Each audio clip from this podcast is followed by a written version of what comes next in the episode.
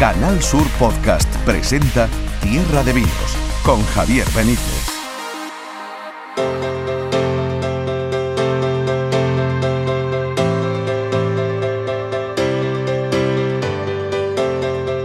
Aquí estamos una semana más, bienvenidos, bienvenidas a Tierra de Vinos, en la plataforma podcast de Canal Sur Radio, y con todo preparado. Lo de Tierra de Vinos no es un nombre que elegimos al azar, sino con todas las de la ley. Esta es una tierra de vinos y de profesionales del vino, y lo vamos a demostrar, aunque está más que demostrado, pero enseguida con nuestro primer invitado, Santiago Jordi, que se ha convertido hace unos días en el presidente de la Unión Internacional de Enólogos del Mundo. Es el presidente de los enólogos de todo el mundo. Es andaluz, es de Jerez.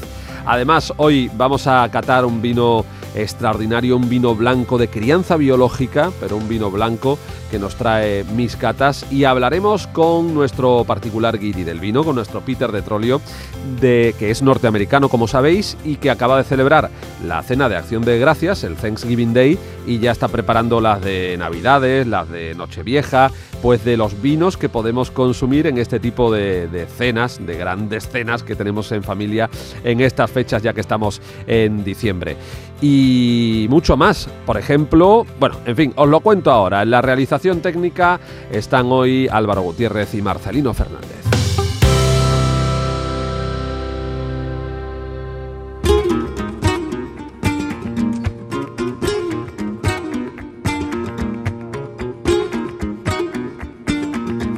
Hoy Tierra de Vinos tiene de nuevo una banda sonora andaluza, una banda sonora de lujo, una banda sonora que pone él, José Mercé. Mira si yo soy flamenco, mira si yo soy flamenco, que el vinito que yo bebo sumo de mi lamento y el sumo de mi lamento, que el vinito que yo bebo hay el sumito de mi lamento. Arrancamos hoy este Tierra de Vinos con un nombre propio, el de un español, un andaluz, un jerezano, que acaba de ser elegido hace unos días el presidente de los enólogos del mundo. Es Santiago Jordi. Para mí es un placer saludarlo y recibirlo en Tierra de Vinos. Santiago, ¿cómo estás? Enhorabuena. Eh, Javier, buenos días. El placer es mío estar con vosotros en vuestro programa, programa que cuida, ama el vino, la tierra, el andaluz, todo, todo lo nuestro. Y por supuesto, bueno, pues estar ahí con vosotros, un placer. Pues te has convertido en uno, bueno, ya lo eras, ¿no? Sabíamos que eras un referente y hemos hablado contigo en alguna ocasión del trabajo que haces, no solo en Andalucía, sino por toda España y por todo el mundo. Pero en tu labor, que, que ya habías ocupado distintos cargos eh, como representativos de, de, del sector de, de los enólogos, te has convertido ahora mismo en el referente mundial. Yo no sé si eso pesa mucho, Santi. Bueno, es una responsabilidad, pero mira, eh, comentándolo con otros compañeros, eh, sí es verdad que no deja de ser mayor responsabilidad o menor porque representas mayor número de, de, de profesionales. Pero bueno, yo, eh, date cuenta, Javier, que yo hace doce años ya empecé eh, representando a los enólogos andaluces. Exacto. Uh-huh. Empecé muy pronto. Eh, después, bueno, eh, veían que en Andalucía lo hacíamos bien, eh, hice un relevo generacional que se valoró en la, en la Federación Española de Enólogos, y a los dos años di el salto nacional. Hubo una crisis, hubo un... Bueno, sabes que lo, la, las instituciones como las empresas son ciclos. Sí. Y bueno, vieron vieron que realmente estábamos haciendo bien y valoraron mucho el cambio generacional, ¿no? Me hice con, bueno, con gente chico, con gente joven, preparada, eh, compañeros, y hicimos muchas cosas que lo valoraron y me propusieron. Esto hay diez años. Y bueno, y España tiene peso, el peso en el mundo del vino, tiene mucho peso. España, Francia, Italia se reparten en el mundo del vino todo. Veían que yo, bueno, pues también era el relevo generacional en España, porque realmente mi, mis compañeros de otros países, bueno, pues ya tenían una, una cierta edad generacionalmente, había uh-huh, un cambio. Uh-huh. Y también veían que en España hacíamos cosas, porque ya digo, veníamos de una situación complicada y otra vez institucionalmente lo pusimos en lo más, en lo más alto, ¿no? Y, y bueno, pues ahora eh, tengo el honor de estar en, en la Unión Internacional. Eh, bueno, con, con mucha responsabilidad, pero a fin de cuentas funcionamiento, eh, te puedo decir que es más fácil porque aquí en, en, en la andaluza, en la nacional, casi tú te lo guisas y tú te lo comes. Exacto, aquí tienes un poquito más de ayuda, ¿no? Correcto, allí tenemos, bueno, tenemos dos sedes, tenemos una gerencia, tenemos ya... Eh, otra forma de funcionar que es más representación y más gestión, ¿no? Uh-huh. ¿Dónde están eh, esas sedes, Santi? Mira, pues lo tenemos en Milán y en, y en, y en París. Y en Milán eh, es donde precisamente se ha celebrado esta última reunión en la que tú has sido elegido presidente de la Unión Internacional de Enólogos, ¿no? Correcto. Uh-huh. eh, los, los compañeros italianos son los que más peso tienen, son los que más asociados aportan y realmente aquello lo tienen funcionando como una empresa. Lo, lo tienen funcionando como una empresa y con lo cual pues la sede se, bueno, se basó allí y tenemos una gerencia, tenemos un plantel de seis personas trabajando allí, entonces con lo cual eh, eh, allí es donde se cuece, se cuece todo. Pero bueno, y digitalmente puedes trabajar Eh, de cualquier parte. Y, de... para, y para los profanos en la materia, ¿qué es la Unión Internacional de Enólogos? ¿Para qué sirve y por quién está compuesta, Santiago? Muy bien, pues mira, la Unión Internacional de Enólogos es una institución, es un organismo eh, corporativo eh, del sector de los enólogos, en la cual defiende eh, las competencias y las responsabilidades que tiene el enólogo en la elaboración de vino y sus derivados, ¿no? Eh, pues igualmente defiende también, bueno, pues el, el intrusismo, pues por, porque por desgracia mmm, date cuenta que eh, esta profesión es relativamente nueva, es final del siglo, hablamos de final del siglo, pero final del siglo hace veinte años, ¿no? Del noventa y siete al noventa y ocho cuando se constituyó. Entonces hasta entonces el enólogo ¿quién era? Pues bueno, era el farmacéutico, era el químico o incluso era un no profesional, un no profesional académico que, que bueno, que sabía la receta y, y hacía vino. El vino es un alimento, cuidado. Entonces bueno, eh, poco a poco Eh, se crea esta profesión, con lo cual ya en bodega puede trabajar solamente un enólogo, pero el intrusismo sigue. Uh-huh. ¿Por qué? Bueno, pues porque administrativamente los ingenieros agrónomos, cual, oye, cuidado, no, no, no digo nada, yo soy ingeniero agrónomo también, o sea que, sí, pero tienen esas competencias adquiridas, con lo cual antes, antes estaba el maestro, el médico y el ingeniero, ¿no? Lo que es siempre, ¿no? Entonces ahora eh, esas eh, hay que tener mucho cuidado porque esas competencias están divididas y sí, todavía no se han terminado de definir. Uh-huh. La administración nos permite Eh, y, y nos otorga solamente al enólogo hacer unas determinadas faenas enológicas en bodega, pero bueno, está todavía un poco abierto. Entonces, bueno, desde la Unión Internacional a las federaciones nacionales, a las asociaciones regionales, eh, como es en España, ¿no? Que la, que tenemos derivadas las competencias regionalmente, en otros países, pues la asociación nacional es la que deriva las competencias. Lo que hacemos es vigilar eh, con la, con, bueno, con, con los reglamentos que tenemos, pues que el enólogo pueda hacer esas competencias, ¿no? Mm. También otras, o, otras, otros deberes que tenemos, bueno, pues homogeneizar, ¿no? Homogeneizar Eh, lo que académicamente los estudios sean, pues los grados sean los mismos años, las mismas materias, en fin, eh, a nivel de investigación que estemos eh, con los grupos de investigación enológica, pues bueno, la, la enología es una ciencia viva, con lo cual siempre estamos trabajando, está reciclándose, tecnológicamente están saliendo eh, técnicas diferentes, ¿no? Entonces, bueno, eh, tenemos que estar muy muy en pro y coordinando todo esto, ¿no? Y... Y, y he leído que son dieciséis países los que están integrados de Europa, Asia y América, ¿no? Correcto, son dieciséis países, pero bueno, esto va a crecer porque con el cambio climático, ¿no? Un problema que nos afecta a todos en todos los ámbitos de la vida, pero en el vino más, ¿no? Porque si te cuentas la modulación de una fruta que se transforma, ¿eh? El azúcar en alcohol, de mosto a vino. Eh, bueno, pues ya se hace vinos en otras zonas donde donde los hacía y se va a hacer, y desgraciadamente se va a hacer, ¿no? O sea, afortunadamente y desgraciadamente, ¿no? Entendiéndolo. Entonces, claro, eh, donde se haga vino, pues tiene la, que haber un enólogo.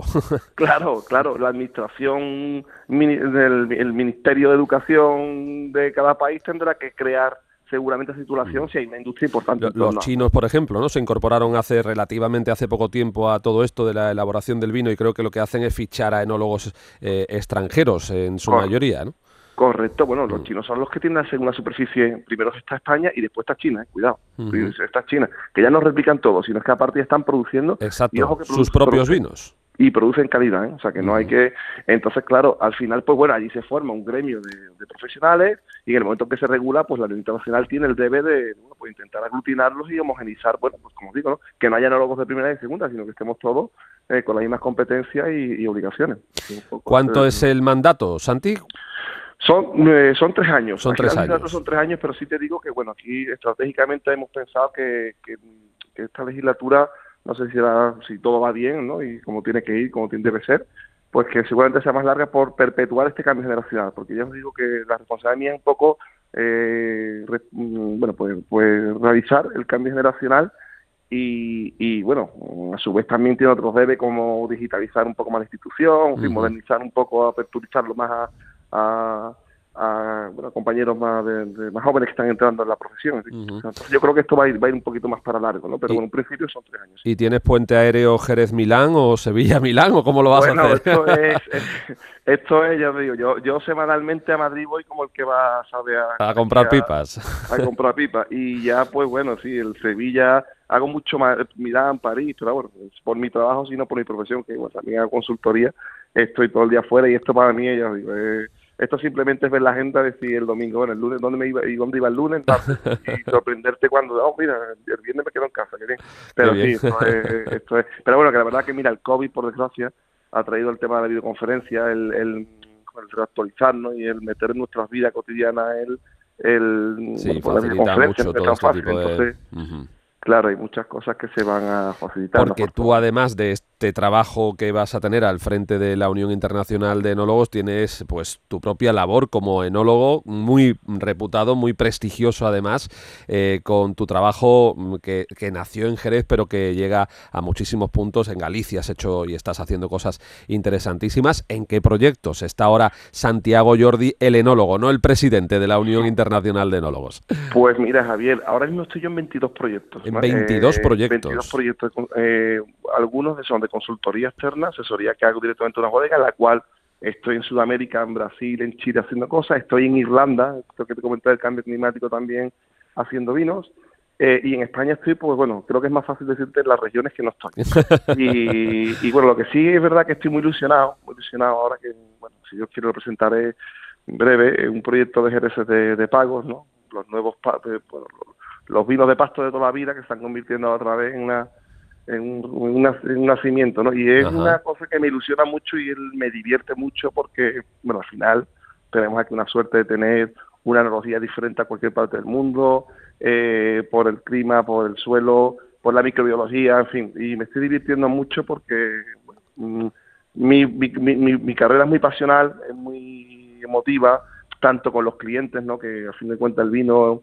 Aunque no, aunque algunos lo toman como ocio, pero para nosotros es trabajo, pero bueno, ver la emoción de, ¿no? de interactiva de una forma emocional con so, el cliente, uh-huh. pero sobre todo, eh, bueno, que también hay proyectos como este que te he comentado que, que a mí personalmente me ilusionan mucho. Jereces de pago, de vinos de pasto, pero generosos, estamos hablando... Sin, sin, sin fortificar, sí, sin correcto, fortificar. Como, se, como se hacía hace dos siglos. Sin añadido de sin añadido de alcohol. Eh, correcto. Qué interesante. ¿Y esto cuándo lo vamos a poder ver y catar, Santi? Para principios de año, seguro. Para principios de año. Un trabajo de cuatro años ya que llevamos, de diferentes añadas, sin fortificar, eh, diferentes pagos, viñas viejas. Interesante. Es una historia, la verdad, que apasionante. La verdad que estoy muy emocionado y me emociona más pues que también me encuentre esto aquí en mi tierra, ¿no? O sea que, Oye, y aquí en España me, me ha llamado mucho la atención eh, lo que has dicho en un par de ocasiones sobre el cambio climático. ¿Es cierto que está afectando tanto al cultivo de la vid, que está afectando tanto el cambio climático también a la elaboración del vino? Mucho, mucho. Lo que pasa es que mmm, hay que tranquilizar porque la biotecnología, ¿vale?, Eh, por ahora, eh, por ahora eh, aquello de que el clima nos quite, la biotecnología nos va a dar, ¿vale? Sin, para, para no perder la autenticidad, la tipicidad, la dignidad del vino. Pero sí es verdad que, bueno, subir un grado, grado y medio, a lo mejor en cincuenta, sesenta años de temperatura media en estacional, eso es una barbaridad. Eh, al final, ¿qué pasa con esto? Bueno, pues que realmente las plantas autóctonas, las que están en origen, son las que tienen más, mayor capacidad de adaptabilidad porque han, son las que han estado durante muchos años, ¿no? Para la que ha estado, pues bueno, de siglos y siglos, uh-huh. pues seguirá la que mejor, mejor adaptabilidad, adaptabilidad tenga. Pero, por ejemplo, no nos podremos empeñar en poner aquí eh, variedades que no son, no sé, una Chardonnay, una Sauvignon Blanc, que van a sufrir más y llegará un momento en el que no puedan estar. Date cuenta que es lo que te he explicado, Javier. Yo estoy haciendo vinos en Irlanda, en Irlanda. O sea, sí, sí, sí. Eh, Irlanda es una isla, eh, la altitud, la latitud, eh, era complicado, impensable. Cuesta trabajo, pero en diez años ya se va a poder hacer vino. O sea, eligiendo las variedades más septentrionales, más, ¿sabes?, más de ciclo corto, pero aquí en España pues hay variedades que tendremos que trabajar, que para mí eso es un valor seguro, ¿eh?, la autenticidad, ¿eh?, el origen, eh, pero sobre todo más con variedades eh, autóctonas. Las universales, irán, Merlot, Cabernet, bien, irán bien, pero poco a poco el cambio climático serán las que más castiguen a este tipo de variedades. Qué interesante. Santiago Jordi, nuestros respetos y nuestra admiración. Eres un orgullo para, para Jerez, por supuesto, para Andalucía y para España por tu labor como enólogo y ahora también por tu representación institucional que has ido escalando hasta llegar a lo más alto, a la presidencia de la Unión Internacional de Enólogos. Así que aquí tienes tu casa en Canal Sur, en Tierra de Vinos y además vamos, podemos adelantarlo, que eh, el año que viene, a ver si a principios de año, aprovechando la presentación de tus nuevos vinos De, de pasto, vamos a intentar hacer un programa especial con, contigo allí en tu casa. Perfecto, Javier, pues encantado, encantado de, de, de esta invitación y por supuesto que me tendrás para todo lo que lo que queráis para ti, para vosotros. Un fuerte abrazo, amigos. Gracias, un abrazo.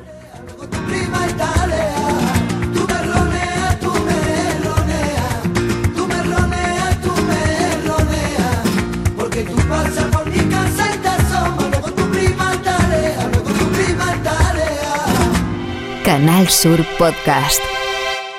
De ahí hay huerta, de ahí hay huerta, de ahí hay huerta, de ahí hay huerta.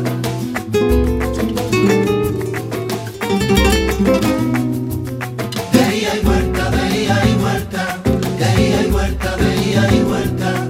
Esto es Tierra de Vinos, en la plataforma podcast de Canal Sur Radio, y está con nosotros nuestro querido guiri del vino, nuestro Peter de Trollio. Peter, ¿cómo estás? Muy bien, Javier. Buenos días. ¿Cómo estamos? Oye, tú eres norteamericano y acabáis de celebrar el Thanksgiving Day, el Día de Acción de Gracias. Es la pura verdad. Sí, Ajá. sí, acabo de terminarlo, que es un día fantástico de gula total. uh, y sí, sí, sí. Es, es, es, es así de sencillo. O sea, no, sencillo. Tiene, no tiene más secreto. No, No, no, que no, comer, no. comer y comer. Comer, comer y comer. Y beber. Y beber, y beber bastante, Ajá. y beber bastante. Entonces, uh, no, yo, para mí son tres días de preparación para un día, porque yo hago todo. Tú, en mi tú eres casa. El que te remangas yo, en casa, el que te metes eh, en la cocina y el que guisas el pavo. Sí, soy, soy. Porque soy. El, el plato tradicional es el es pavo. Es el pavo, y es un pavo en el horno, es un Ajá. pavo a, al horno. Entonces, eh, este... Eh, en este tiempo, ¿no? En esta época voy buscando pavo y siempre me dicen los carniceros, para Navidad, no, para Navidad. Yo, no, no, no, no, no, quiero ahora. Hombre, ¿qué va a hacer con un pavo ahora? Un mes antes? Pues el Día de Acción de Gracias. Exactamente. Entonces yo lo explico, ah, bueno, es interesante. Entonces, y siempre se sorprende el tamaño, porque para hacer una cosa así necesito un pavo de unos ocho kilos y medio, nueve es que los, kilos. Es que los americanos son muy exagerados para todo, Peter. Extremadamente. Para esto también. Es esta, pero teníamos catorce personas en casa. catorce, catorce personas. personas en casa. Pero entonces, aparte del pavo, eh, tengo entendido que elaboráis eh, una cantidad eh, ingente de salsas, de aditivos, de acompañamientos, ¿no? O sea sí, que sí, sí, sí. Por eso estás tres días preparando esa cena. Exactamente, porque son muchísimos. Los postres, solamente los postres, que son estas las tartas famosas que ven en las películas, esto tarde, me tardó un día nada más, solamente ajá, la tarta. Ajá. Y los otros ¿de qué las cosas, hiciste? Pues mira, ese año de calabaza, uh-huh. dos de calabaza, de manzana, esa tradicional manzana americana que tú ves muy alta allí con el hojaldre encima, sí, y uno de pecan, de pecan, que ajá, de a mí pecan. me encanta, que es uh-huh. dulce y bueno, pero he hecho, do, he hizo dos de calabaza, uno de manzana y uno de pecan este año. Normalmente hago más, pero este año... Eh, Sol, solo has hecho tres este año. Cuatro, solamente los eh, solo tres cuatro. tipos, ah, dos cuatro. de calabaza, uno de manzana y otro de pecan. Y, y, y alguien, los que saben de, de repostería tarda una barbaridad, porque simplemente para hacer el relleno tarda horas y horas en, en prepararlo. Qué bárbaro. Eh, efectivamente, el pavo es también la tradición, eh, aunque en los últimos años ha ido va variando mucho la cosa y aparecen, eh, aparece el cordero, aparece el cochinillo, pero aquí de toda la vida es el pavo. Es el decir, pavo, en Navidad para la cena de Nochebuena también es el pavo. De hecho, yo me acuerdo eh, cuando era pequeño en, en las ciudades andaluzas, eh, veías cuando llegaba la Navidad eh, corrales efímeros con pavos, es decir, venía el señor desde el campo y en medio de la ciudad ponía un corral con los pavos vivos, obviamente, sí. para que tú compraras el pavo allí directamente. Para eso ya hoy en día, por multitud de cuestiones, es impensable. Claro, claro, pero, pero, pero se hacía, se hacía. Y el pavo era por excelencia. No había nadie que no comiera otra cosa que no fuera pavo. Y claro. esto es lo que ocurre en el Thanksgiving Day, que es el plato por excelencia. Exactamente, el pavo, ¿no? El pavo. Tiene que ser pavo. Alrededor, otras cosas, otras comidas. Yo hago... ¿Qué pusiste un... además sí, del pavo? Pues mira, yo pongo un boniato Uh, dulce, que es una receta secreta que es fantástico, que la primera vez que hemos probado aquí hace treinta años, uh, la abuela de, de, de mi mujer dijo, esto esto parece postre, y ella comió con la cara y dijo, eso es fantástico, ¿podemos hacer eso la semana que viene? Y entonces eh, eh, uh, bueno. po, sí, y po, uh, la, la, el puré de patatas, que Ajá. tiene que puré de, maíz dulce, porque eso es uno de los... El pavo y el maíz dulce son los, las cosas originales, típicas. Tien, tiene que, si lo comen o no lo comen, tiene que tener maíz, maíz dulce. Um, uh, un calabacín, pero un calabacín amarillo, que Ajá. yo lo hago, que se hace uh, en una forma similar al, al puré de patatas, pero tiene otras texturas, otro, otro estilo. Uh, la salsa de cranberry, que es absolutamente imprescindible. Uh-huh. Uh, Qué bueno. Ah, yo también, es que cada, cada nacionalidad tiene sus variaciones. Entonces, yo no hago todas las cosas que hace mi familia en América, pero yo hago unos champ... ¿Le metes algún puntito español? algún El vino de Jerez. El vino de Jerez. Vino vale, de Jerez. Ahí ahora, ahora de vamos Jerez. a llegar a eso. El vino de Jerez. Sí, yo hago un, un, unos champiñones relleno de quitar el sentido, la verdad. Y el pavo viene relleno, el pavo yo hago relleno. Ah, entonces, o sea, el va, relleno va con un relleno. Es, aparte, es una cosa que tiene que elaborar. ¿Y con qué lo aparte, rellenas? Uf, eso es base de pan, pero longaniza, especies, champiñones, apio, cebolla, una barbaridad de cosas y especies que se mezclan, pasas, piñones, muchas cosas que se, que se mezclan allí en cantidades muy específicas y lo rellena al pavo, y eso se cocina y eso sale jugosísimo. Qué bueno. Y después de la, del Día de Acción de Gracias, ¿cuántos kilómetros te has hecho en bicicleta? Para, pues para... eso es la cosa, que yo me monto, bueno, de, nada más terminar de comer, me monto mi bicicleta y voy para un paseo. Bueno, entonces el toque que le pones a la cena del Día de Acción de Gracias eh, que habéis tenido en España este año y las que vienes teniendo en los últimos años desde que vives aquí, es el vino de Jerez. Claro, eh, Claro. ¿Con qué, ¿Con qué marida bien ese pavo relleno? ¿Con qué vino marida bien? Mira, un oloroso. Un el oloroso. Pavo es perfecto con el oloroso. Sí, y, y además, además, mi pavo siempre va bañado en oloroso. Ah, qué sí, bueno. Sí, o sea, sí, lo sí, utilizas el... también ya para cocinar. Exacto. El, el, uh-huh. el toque antes de meterlo, el último toque antes de meterlo en el horno, es de poner vino de Jerez encima. Y eso, claro, se empapa el pavo y el relleno. Entonces es fantástico, eso añade un sabor fantástico. Y después ya cuando lo estás comiendo, lo acompañas con la copa propiamente dicha de oloroso y ya completas, el cierras el círculo, digamos. Exactamente, exactamente, siempre, siempre. Y eso, eso tiene una historia curiosa, porque el primer año que hiciéramos el Acción de Gracias, uh, yo estaba pensando qué vino voy a poner. Uh-huh. Con esto, buscando un vino blanco que me gustaba, y mi mujer me dice, pero no, mi madre no va a beber esto, tenemos que beber vino de... Tú conociste a mi suegra. Correcto. Y entonces ella dijo, no, mujer. Exactamente. Y, y, y absolutamente que no, el vino de Jerez. Y yo digo, pues... vamos a probarlo, a ver lo que pasa. Y sí, ese es el maridaje. Y el perfecto. Resultado fue fantástico. Sí, fantástico, fantástico, fantástico. Y entonces, desde entonces vino de Jerez vino en de la Jerez, cena de Acción de Gracias. Ahora, empezamos con vino de Jerez porque es una, es una cena larga y entonces... Pues, después sí, vas después variando. Vamos variando. Ya. ¿Y qué, qué otros vinos eh, introdujiste? Pues en, por muchos años utilizaba el rosado de Huerta de Albalá, que hemos uh-huh. hablado la, la, la sí, última vez. Cuando hablamos de los rosados, efectivamente. Exactamente. Uh, a veces metemos vinos, blan, vinos blancos, pero no, eso no...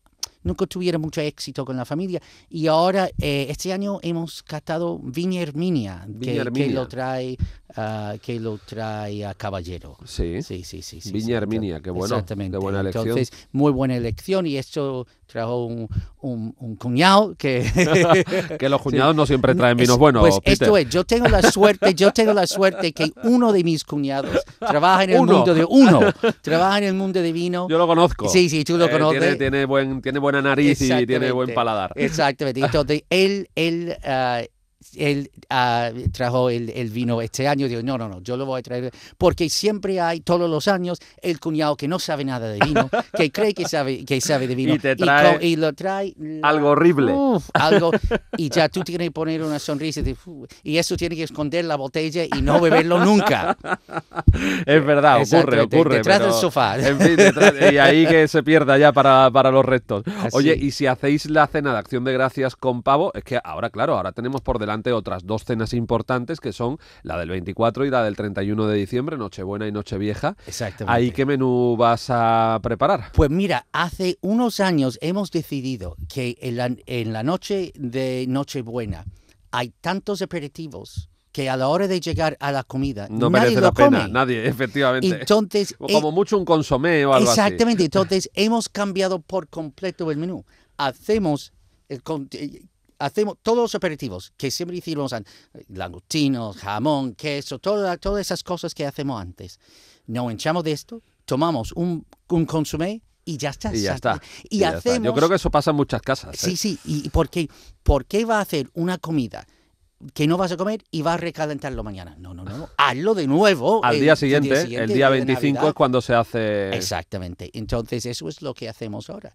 Entonces, claro, el, el Nochebuena, que es jamón y es queso y eh, mariscos, normalmente un vino blanco que, que es... que, que le va a gustar todo el mundo. Porque, claro, uh-huh. no uh-huh. todo el mundo entiende vino y todo, no todo el mundo le gusta los Eso buenos, es una manera, buenos vinos. Eh, hay que democratizar el consumo de vino en esa cena. Es de, como tú bien dices, ah, ahí hay eh, está todo el mundo, de su padre, de su madre, Exacto. mucha gente que no que a lo mejor le pones un, un vino con más cuerpo y no lo y no lo acepta o no le gusta. Entonces ahí prefieres un vino blanco que sea bebible, una es... cosita... fácil de beber. Exactamente. Entonces, para no, para no poner que es un vino que me gusta mucho para todos los días, el Castillo San Diego, uh-huh. ¿no? Que todo el mundo conoce y es perfectamente bebible. Y además, en el verano entra de gloria. Exacto. Y en invierno igual. Exactamente. Pues yo he encontrado uno blanco que me gusta mucho que se llama Etnia. Etnia. Que es de Barbadillo. Ah, también. de Barbadillo. Sí, es de Barbadillo. Etnia. Uh-huh. Y es... que tiene más cuerpo, es un vino más, un poco más, es fácil de beber para los que no están iniciados en el mundo del vino, exactamente, uh-huh. pero a su vez tiene, tiene su personalidad y es bastante bueno. Y, y, y estamos, estamos Y ese lo utilizas en la, en la cena de Nochebuena, también a lo mejor algún fino con los aperitivos, claro, para quien quiera, siempre, ¿no? Siempre hay fino, fino y oloroso manzanilla. Y en un amontillado. Siempre hay fino, oloroso y amontillado para los que quieren, uh-huh. ¿no? Porque se puede.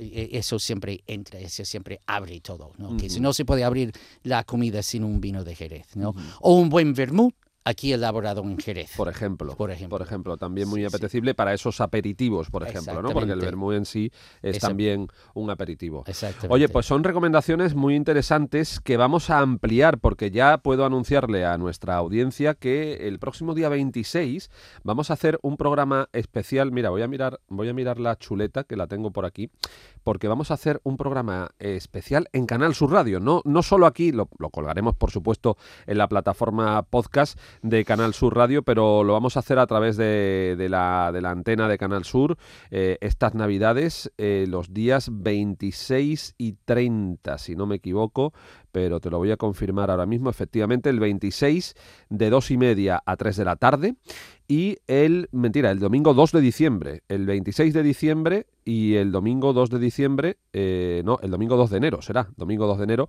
a la misma hora, de dos y media a tres de la tarde. Entonces, para el veintiséis vamos a hacer un programa especial eh, desde una bodega de Jerez en el que, bueno, ya ha pasado la cena de Nochebuena, pero nos queda la Nochevieja y hablaremos de mmm, propuestas para la Nochevieja.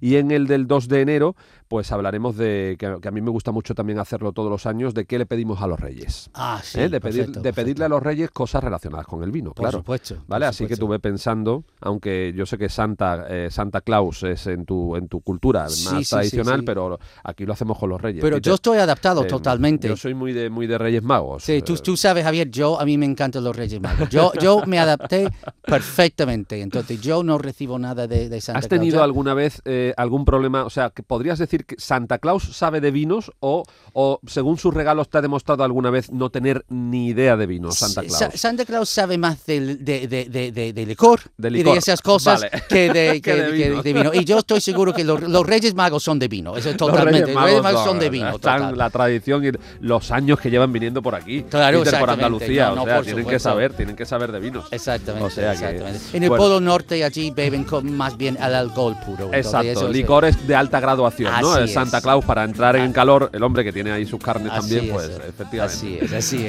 Bueno, Peter de Trollio, qué, qué, qué alegría siempre hablar contigo eh, y aprender contigo de, de tus consejos con respecto al mundo del vino y hoy también de la gastronomía. Hemos hablado largo y tendido sobre esa cena de Acción de Gracias y las que van a venir. Así que te emplazo para el próximo programa y para ese especial, esos especiales de Navidad que vamos a emitir en Canal Sur Radio el veintiséis de diciembre y el dos de enero. Perfecto. Gracias, pues, Peter. Gracias, Javier. Hasta la próxima. Hasta, hasta la próxima.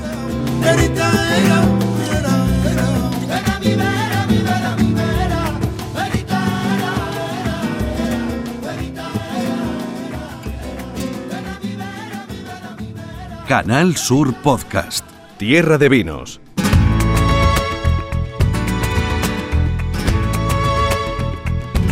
Ha salido el sol y ha sonreído. Todo empezó para los dos y pensé para mí. Qué bonito es vivir Y ahora en la recta final del Tierra de Vinos de hoy, de este capítulo, llega nuestra queridísima Carmen Granados, Mis Catas. Carmen, qué alegría recibirte, ¿cómo estás? Qué alegría de verte. Pues muy bien, muy bien, aquí liada como tú. Exacto, vamos a... pero liada con lo que nos gusta. Con, con lo que nos gusta. Que ya te veo aquí bien pertrechada sí. Con las copas, con la botella sí, sí. Y vamos a hacer... una cata eh, en vivo y en directo, como solemos hacer en este podcast de Canal Sur, y sin trampa ni cartón. Así que vamos a ver qué vino nos has traído hoy, Carmen. Mira qué chulada. Desvelao. Desvelao. Ya nada más que el nombre. Chula, ¿verdad? Sí, es de... flores, vemos ahí una venencia también. Sí, es que es muy es muy juvenil, muy fresco, muy como es el vino, ¿eh? Uh-huh. Este vino es de las chicas de Cuatro Ojos Wines. Y bueno, eh, a mí me parece que todos los vinos que hacen son vinos muy, muy especiales, muy significativos, muy diferentes. Y tú sabes que muy a mis catas. Autor, sí, autoras, muy de autoras, en este caso. Sí, y tú sabes que a mis catas les gusta esa, defender ese tipo de trabajo porque me parece que es el futuro, aunque bueno, siempre tiene que haber vinos hechos a gran escala y demás, pero no sé, a mí me gusta mucho, pues eso, el que está ahí elaborando ese vino en su pequeña bodega y bueno, además tienen una historia muy bonita, uh-huh. Porque Olga, Lucía y Desiré se conocieron pues en el dos mil y algo, vamos, ellas empezaron a trabajar en el dos mil doce, ¿no? Eh, se conocieron en la Escuela de Vitivinicultura, de, o sea, en el Instituto del Puerto de Santa María, que uh-huh. Es el único que hay en Cádiz que se dedica a este tema. Entonces, cuando terminaron los estudios, pues dijeron, bueno, pues tú sabes que cuando tú terminas algo, si te gusta, pues tiene muchas ilusiones y decir, bueno, ¿y ya qué hacemos? ¿Y qué hacemos? ¿Nos vamos a una bodega? Eh, ¿montamos algo? Bueno, pues parece ser que de las bodegas pues no, no recibían mucha, o sea, no, no estaban en ese momento, no necesitaban de su ayuda y pensaron montar una vinoteca, le dieron muchas vueltas y al final pues se decidieron, que mucha gente dice, pues lo más fácil fabricar vinos, por Dios, nada. Bueno, más, ni, mucho más menos, lejos, ni mucho nada, menos. Nada más lejos. Entonces se decidieron pues, la, por la fabricación de vino, ¿no? Y, y bueno, empezaron, más que fabricación, elaboración. Me gusta más esa palabra, sí. Por la elaboración. Hicieron muchos intentos y ya empezaron con sus vinos. Tú sabes que tienen el contratiempo, que de hecho se llama contratiempo porque tuvieron tantísimos muy, contratiempos. Muy, muy gráfico, muy definitorio de cómo, de todo lo que puede pasar a la hora de intentar sacar un vino y sacarlo. Claro, tú al sabes mercado, que el ¿no? vino es un ser vivo, entonces cuando tenía que fermentar lo fermentaba, cuando no tenía que fermentar fermentaba, entonces bueno, empezaron a salir sus vinos y bueno, hemos llegado hasta Desvelao. Hasta Desvelao. Que a mí es un vino que me parece muy, como con mucha personalidad, porque tiene una crianza biológica y real, realmente es un vino blanco, ¿eh? Pero viendo la progresión que tiene en boca, o sea, la potencia que tiene en boca, se puede hacer, se le puede hacer un vino, perdón, un hueco entre los vinos de crianza biológica, ¿vale? Porque la tiene, ¿vale? El velo de flor de este vino surge de forma espontánea, uh-huh. ¿Vale? No funciona evidentemente porque está en estática, no funciona como los que hacemos en, en sistema de criaderas y soleras, pero cuando transcurre un tiempo, lo único que tienen que hacer, bueno, lo único, siempre que lo hayan mimado y hayan visto el momento óptimo, antes de su embotellado, lo desvelan. Uh-huh. ¿Qué es eso de, de desvelar? Pues quitarle Quitar el, el velo. velo de flor. Uh-huh. De ahí viene lo del desvelado, ah, que me parece un qué acierto bonito, y además bonito. Muy gráfico y muy... O sea, que es un vino blanco criado en estática, pero con crianza biológica. Claro, porque... A, a, al que de... se le retira ese velo de flor. Exacto. Una vez que se va en botella. Exacto. ¿No? Mira, uh-huh. Además eh, es de la variedad Moscatel de Alejandría, cien por ciento. Entonces, ellas lo que buscan aquí es, con las uvas que tenemos aquí en el marco, pues eso, darle una significación y una importancia y un peso a esos vinos y hacerlos diferentes. Entonces, eh, tiene una fermentación espontánea después de los primeros días y luego la redirigen con levadura seleccionada hasta que agotan los azúcares. Entonces, se somete a una crianza biológica durante siete meses y luego... en acero inoxidable, y luego se embotella y se le deja también tranquilito otros dos meses. Uh-huh. Y a partir de ahí pues ya podemos eh, consumirlo, disfrutar ese, uh-huh. Exactamente este desvelado que, bueno, el, el hecho de estar cerca, porque claro, las uvas que ellas utilizan son de... no sé si es de, de la Blanquita, creo que sí, que es del Pago de Balbaína, y claro, al tener tan cerca las salinas de... De, de nuestra querida provincia de Cádiz, pues sí, de la Bahía. Efectivamente, lo que hacen es eh, acelerar ese proceso de, de velo de flor. Y realmente... Qué interesante me... siempre eh, eso de, de, de relacionar efectivamente el, el vino final con la tierra, el lugar donde se tierra. ha criado. Evidentemente hay una relación directa, pero muchas veces no nos damos cuenta. Y en este Exacto. caso, este vino eh, tiene los matices que le da a ver si... que su uva se haya criado cerca de las salinas de la bahía de Cádiz. Claro, o sea, y de esa tierra albariza que nos eh, protege y que nos da esa salinidad a los vinos. A mí me parece un vino muy original, muy, muy de tener en cuenta, y bueno, tú sabes que la uva palomino tiene una neutralidad y lo que hace es que tú estés predispuesta, pues eso, esa uva a transmitir lo que es la, la tierra.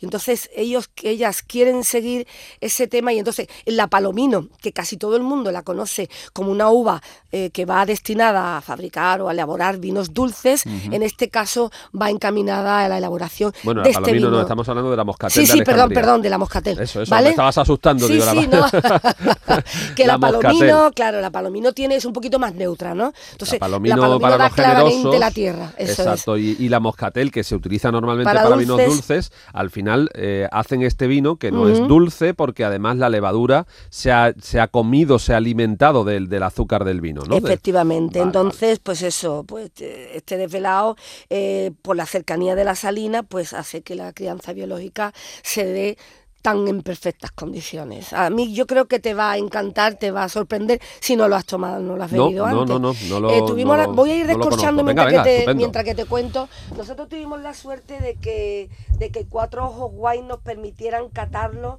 en la cata que hemos tenido este año en, en las Cherry Tune. Sí. ¿Vale? Tuvimos una cata magna que tuvimos también la suerte de que nos la diera eh, Mari Carmen Martínez, hizo Exacto. un hueco en su agenda. Uh-huh. y ¿Conoces tú a esta chica, Mari eh, Carmen Martínez? De algo la conozco. Sí, sí.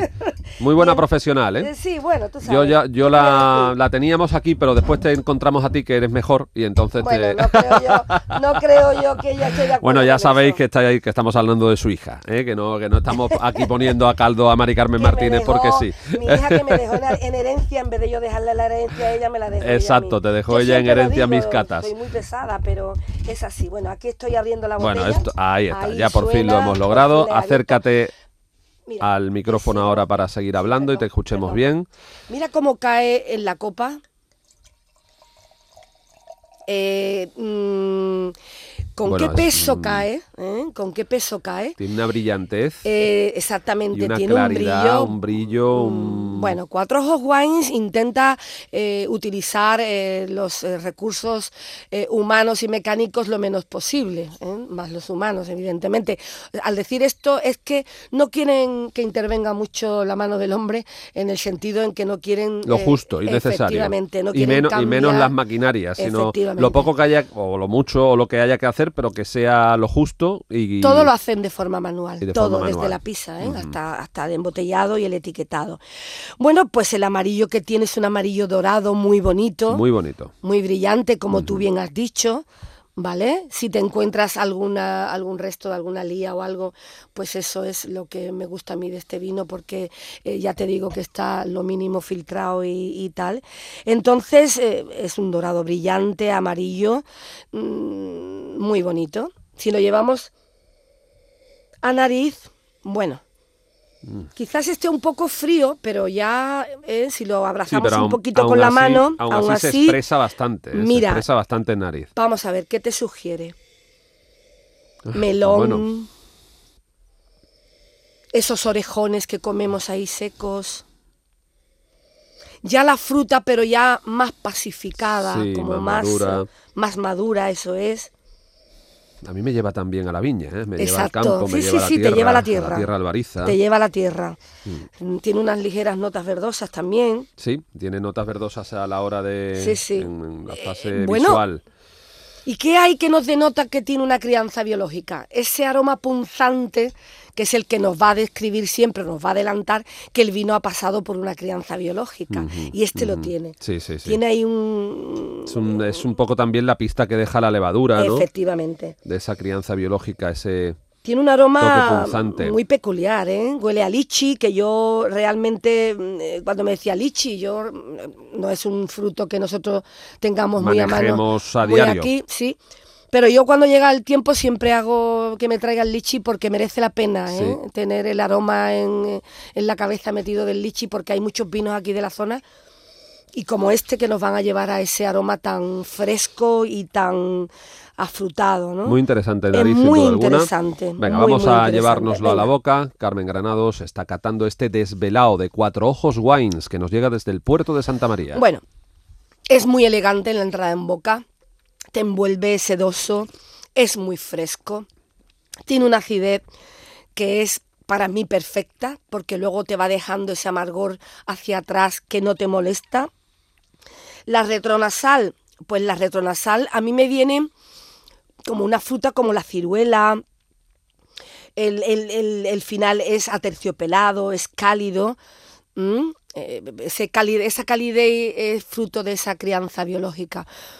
Me recuerda también a la chirimoya. Yo últimamente tengo la chirimoya muy en la cabeza porque la tomo mucho y realmente cuando un vino me da ese sabor, lo reconozco al vuelo y me da, me da sabor a chirimoya. Un vino seco, eh, pero con gran complejidad también. Tiene, es muy complejo. Un vino blanco mmm, original, ¿eh? Vamos, absolutamente eh, no de lo que nos encontramos normalmente en el mercado, ¿eh? Y este vino puedes maridar con él todo lo que tú maridarías con un vino fino.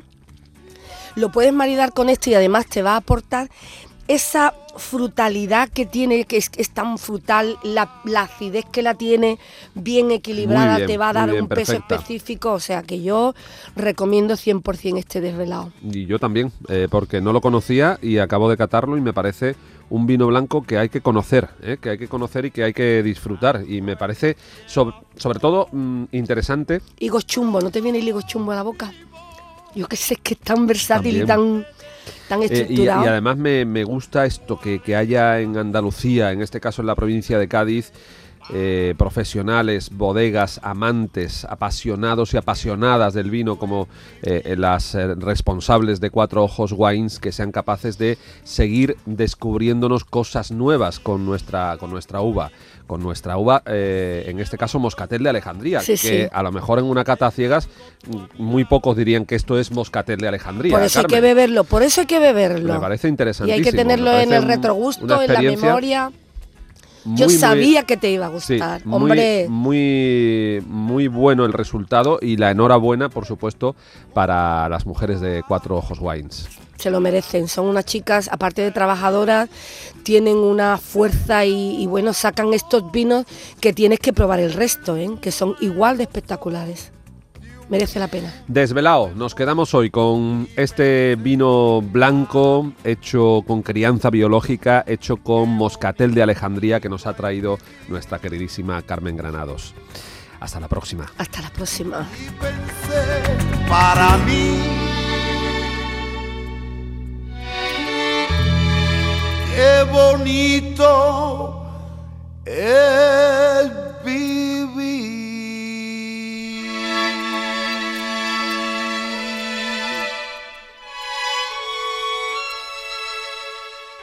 Canal Sur Podcast.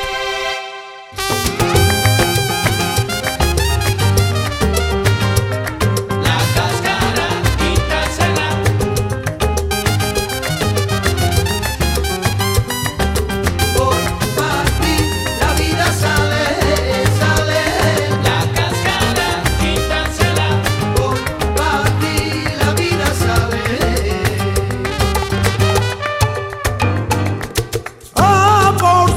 Te pusiste estar ambanao a la sombra de un banano del color de la papaya. Pues como siempre os digo, hasta aquí hemos llegado, pero que la semana que viene más, ¿eh? Además de esos especiales que estamos preparando el veintiséis de diciembre y el dos de enero, os vamos a, ir a, a seguir acompañando durante estos días aquí en la plataforma podcast de Canal Sur Radio, todos los viernes puntualmente con esta ración de Tierra de Vinos que os proponemos cada semana.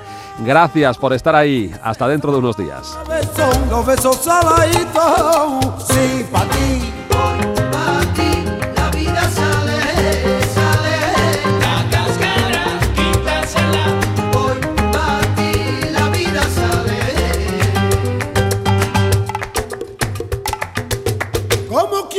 Vaya al barrio a verte, sí. En tu barrio las luces nunca se encienden, sí. Cuando yo me he caído más de una vez, ¿a qué voy a verte si apenas se ve? ¿Pa' qué? Por ti la vida sale.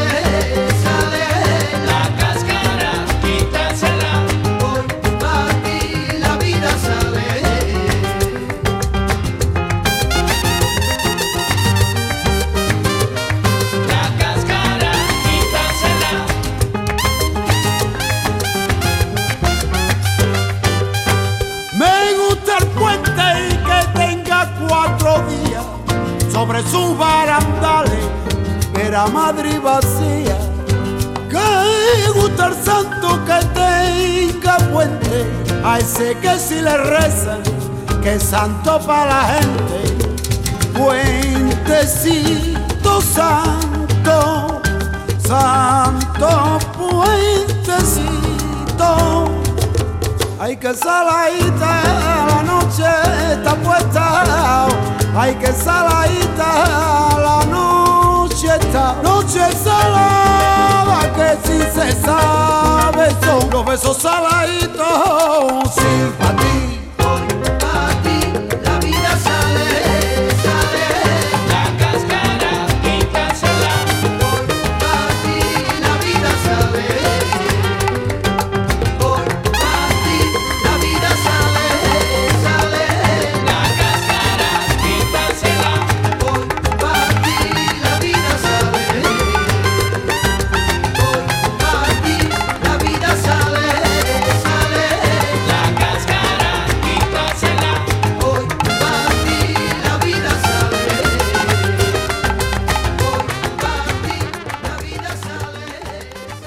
En Canal Sur Podcast han escuchado Tierra de Vinos con Javier Benítez.